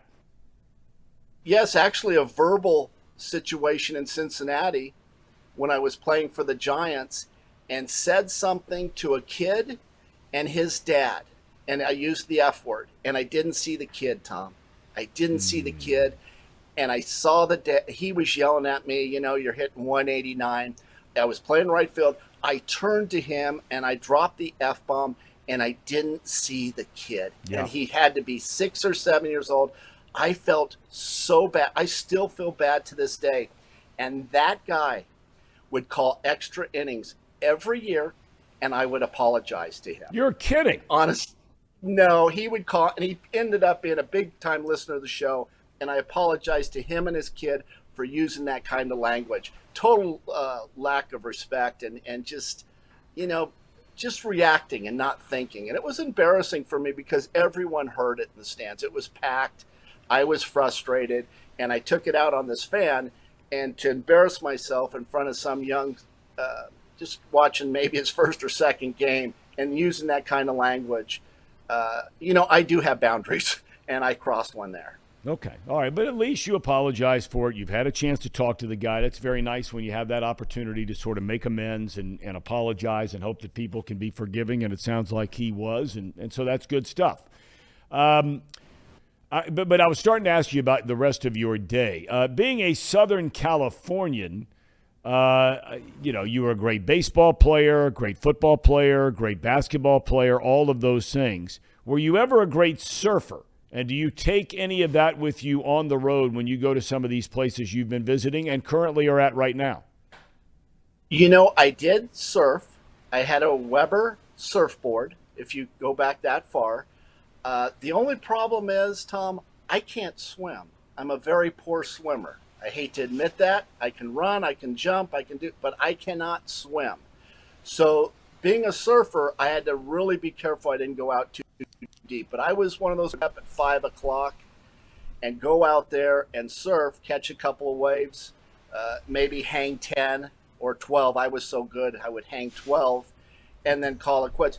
And the only reason I did it, and let, us be honest here, I'm not trying to fool you people, is because of the wool. I mean, if you surfed in California, you pulled a lot of wool. Uh, Paul and Casey have no idea what the hell I'm talking about. But yeah, I surfed because of girls. Did you have any friends like Spicoli? First of all, did I have any friends? Not many. okay. Does that surprise you? no, not at all, in the least bit. But did you have any you know friends like think... Spicoli? Because there, there, there were dozens of those, like in every high school in Southern California, right? you know what? I didn't have friends like that. I didn't have dope smoking, burnout friends like that. My friends were athletes. And you know, I'm going to be honest with you, you had the guys that were the cool guys, which I didn't hang out with. But then you also had the, the dope smokers, and I did not hang out with Spicoli. He was a, that would be too much for me. Athletes don't hang out with those people. I mean, you didn't hang out with those guys, right? Actually, I did. They they, they were my closest oh. friends when I was growing up. They they, they were well, my closest friends, but that's okay. I mean, it's no big deal. You, you grow up and you learn that maybe um, I might actually still hang out with some of those guys now that I think about it. Tracy, um, we asked you last week because we knew we weren't going to see you until on Tuesday, but we, we, we told you last week that Casey was getting oh. the, the, the keys to his new house yesterday. So, right. you know, we were asking for a little advice, whatever it might be. Well, it turns out Casey decides, yes, he got the keys. He didn't move in yesterday. Uh, he is moving in tonight. There is no Monday night football to take away his attention from his new house, his bride to be. They're moving in tomorrow. Um, can you add anything perhaps now on a free, clear Tuesday night outside of the World Series? But Casey doesn't care about that, uh, of how his night should go. Casey, you got your ears open over there? Yep. All right. Tracer? Yeah, well, Casey, what I would do is I would get your, uh, I would have your drink of choice. I don't know if that's Old Milwaukee, maybe Mickey's Big Mouth, uh, maybe some Boone's Farm, but get your get her all liquored up because that you know get her all licking her up. I'm sure you guys have some wild times like I did with Danae the other night when she dressed as Elvira and I was Dirk Diggler. Google that, Thom, will you please? Um, but just just you know just enjoy that you're a, a 25 year old young man and you're able to have a nice home for 250 all kidding aside you should be very proud of yourself but uh, proud of yourself but she's the breadwinner that's that's what's kind of sad in this situation Yeah, I mean, I think I think we'll uh, probably do some celebrating. We did a, some pre-game celebration. We went out to Texas Roadhouse, a very fine establishment, um, perfect for a couple ham and eggers like me and Paul here. Um, so we went out and celebrated a little bit, and then uh, we're gonna move in some of the boxes today. I think we're gonna move okay. all of our big furniture Saturday. I think that's the plan. So we're going to actually start living in that house Saturday night. Now, the Texas Roadhouse, is that like uh, Ponderosa or Golden Corral? It's kind of like, like that. that. but, but, but, but yeah. it's, it's a, uh, they have them all over, and I understand they're really good. They are really good. What do you get there? Well, you get a free appetizer when you go there with, with bread rolls. Let's stop there. Yeah. Tracy, free appetizer and bread rolls if you're going to order an entree. Your thoughts on that right from the get go? You know, I've never been to a place like that. I mean, it kind of cheapens the product if you have to give something away for free, right? I mean, you want an upcharge. I go to places that give you an upcharge, right? Not not give you a free appetizer. It's like, hey, listen, let me give you some uh, tater tots as a, your free appetizer. Like, who cares? Just give me the, the, the, the shrimp cocktail, giant size, that like they have at Walt's Hitching Post, or king crab leg, maybe the cold. You know what I'm talking about with the dipping sauce, Thom. Of course, you don't act like you don't know what I'm talking about. But, but I do uh, like tater tots too. I got to tell you, I love tater tots. But go ahead. No, just the whole uh, going to a place like that. That's high end for you. Um, uh, that's, it's that's, it's nice. It's nice. It's yeah. nice, but that's all you know right? That's all you know. You that's all know we like. Better. Yeah, that's that's it. It, it satisfies our needs. Yeah. Okay, so so go ahead. So you get the appetizer for free. You yeah. get the, the the the bread rolls, right? Yep. And okay. and and then my fiance and I we get bone-in ribeyes. Ooh boy! Ribeyes uh, oh, house salad. Yep. And uh, we, we we get some fries or some tater tots or some baked potato skins. Uh, what kind of dressing do you get on your salad? Ranch. Oh, ranch. Yeah. Ranch is yeah. very common. Yeah. Yeah. I don't. Yeah. I get Caesar salad with anchovies. I'm used to having a Caesar salad made at my table with crushed anchovies. You know where a, uh, a uh, Caesar salad came from? Who originated the Caesar salad? If anyone gets this, I'll give you a hundred bucks. Who, who, who, Tracy? Um, Mexico. Really? Is that a fact? Yes. That look at here. Google it, Thom. Did you finally get to Dirk Diggler? I did. We we moved on. we moved on. We've all moved on. Okay, Mexico. Where did it originate? Caesar salad. Well, let's take a look. I mean, Caesar. The history is it goes back actually, Tracy. Um, an Italian immigrant who operated restaurants in Mexico. There we go. Just remember who you're talking to. I am a Renaissance. And his name is Caesar or Caesar. His name it comes from Caesar Cardini, an Italian immigrant yes. who operated restaurants in Mexico and the United States. Um, his daughter Rosa recounted that her father invented the salad at his Prohibition era restaurant in Tijuana, Mexico, on the 4th of July. He went on to live in San Diego and operate restaurants yes. there and in Tijuana. So you you're on your game, Tracer. Yeah, I mean a Renaissance man. Very, um, you know, got 94 on my Series Seven test. So you know that that says a lot right there. says a lot.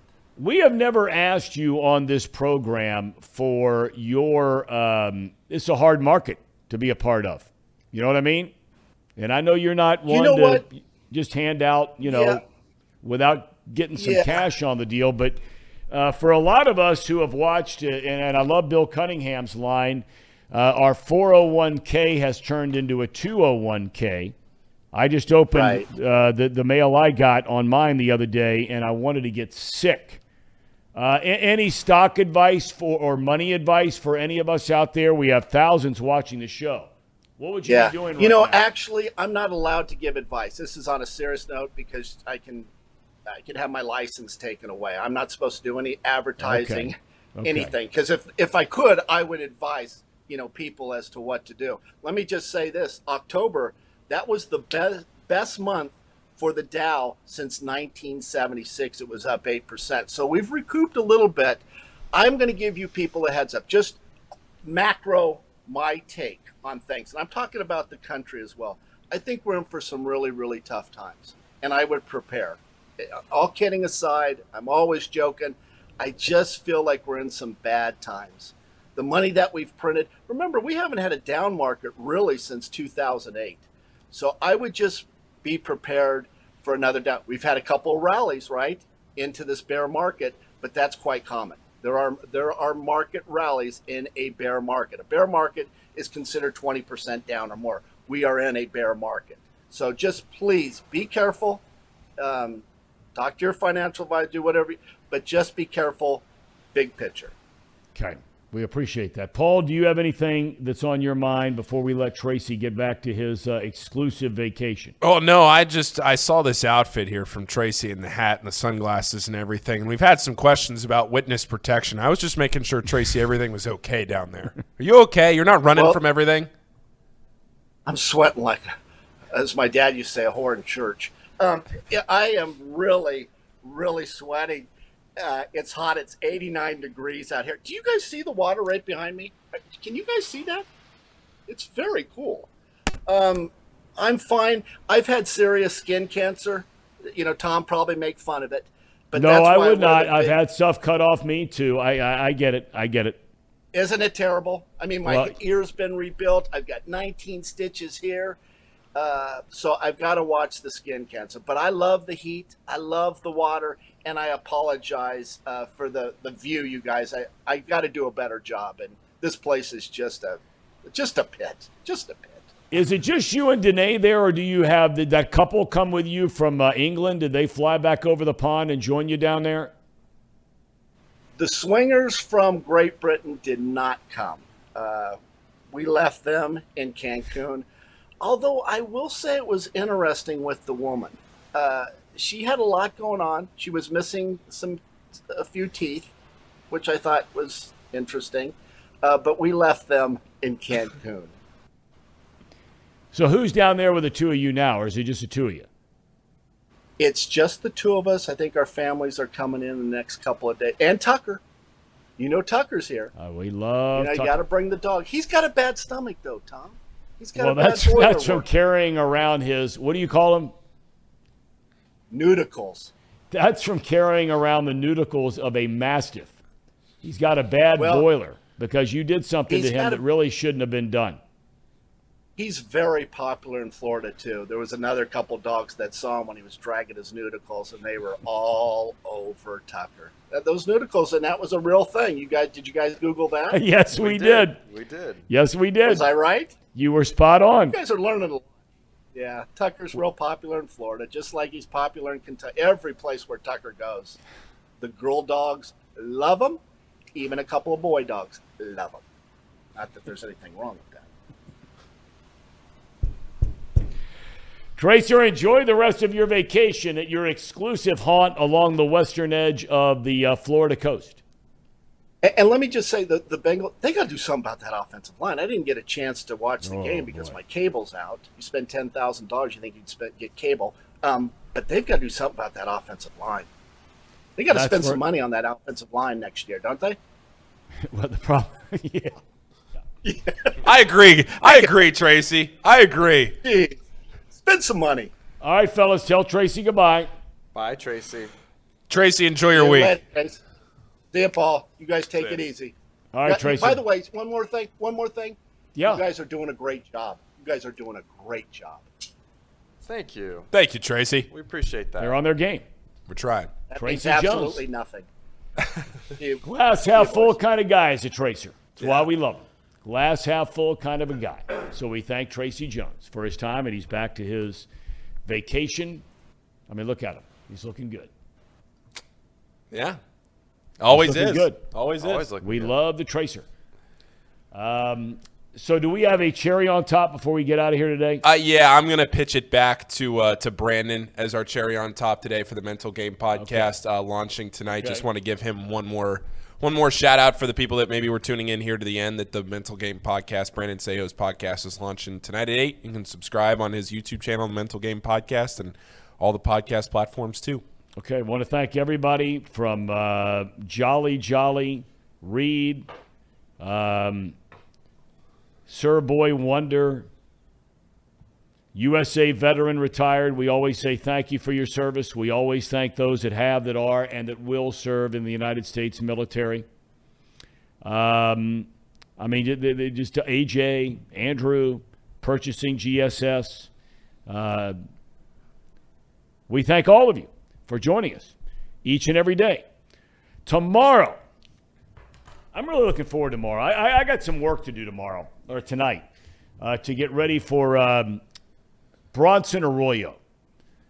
I made the comment the other day when he was elected into the Reds Hall of Fame, and that induction will be this summer, that he was one of the coolest athletes I've ever been around. And it's easy to say. I mean, everybody thinks Bronson Arroyo is cool, right? I mean, the band, the hair, the way he goes about his business, the way he used to pitch, big high leg kick, different arm angles. Just, just cool guy. But he's also a, a really smart guy. He and I used to have uh, very interesting conversations. Um, and the only time you travel with a Major League Baseball team where the staff ends up on the same bus as the players, because normally when you land um, and, and there's two buses on the tarmac, right? or after the last game of the series when you're going to the airport. It's players on one uh, bus, maybe one coach, uh, and then the coaches, the trainers, the broadcasters, the ancillary people are on another bus. But the times where you're on the same bus is after a game on the road where you're not traveling. So if you're playing on a Tuesday night in Miami, you have one bus, everybody piles in the bus, uh, to go back to the hotel. Not everybody takes a bus. Some guy takes cabs, Ubers, whatever. Um, but it, it, seemed like uh, dozens of times uh, Arroyo and I would sit next to one another and start having conversations about, yeah, baseball. He was very interested in the semantics of broadcasting, like who critiques the broadcasters, what do they say to broadcasters. Uh, he has a very a lot of really interesting things about him growing up and there was a phenomenal article written the other day about him. You may have seen this that he had won a World Series with the Boston Red Sox.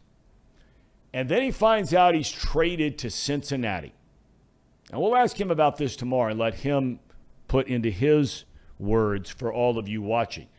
But he was not excited about this move at all. I mean, it, it, we love Cincinnati. I'm a Cincinnati guy. Paul, you become a Cincinnati guy. Casey, you're a Cincinnati guy. Nobody loves this town more than I do. But to a lot of other people who really don't know the town, they haven't spent much time in the town, it's not a cool place. And Bronson Arroyo has always been a cool guy. And he was not looking forward to coming here. Well, here we are, lo these many years later. And while he still spends a lot of time in Florida where he grew up, He's spending the rest of his time here in Cincinnati. It's become his home. And we'll let him tell me and you and all of us tomorrow how that transformation happened. And by the way, my cherry on top, I got a cherry on top. All right. UDF. Okay?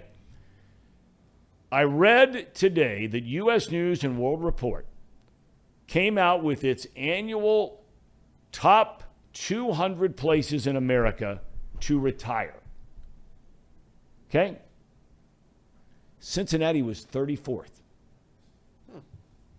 That's pretty doggone good. Doesn't stink. When you consider all the warm weather places you could be going, but it took into account all kinds of things cost of living, level of education, price of a house, cost of living, blah, blah, blah, traffic, all these kinds of things, but 34th. So a salute at a tip of the cap to our hometown of Cincinnati, Ohio. But we're bidding you adieu from Hamilton, Ohio. We'll see you tomorrow. Have a great rest of your Tuesday.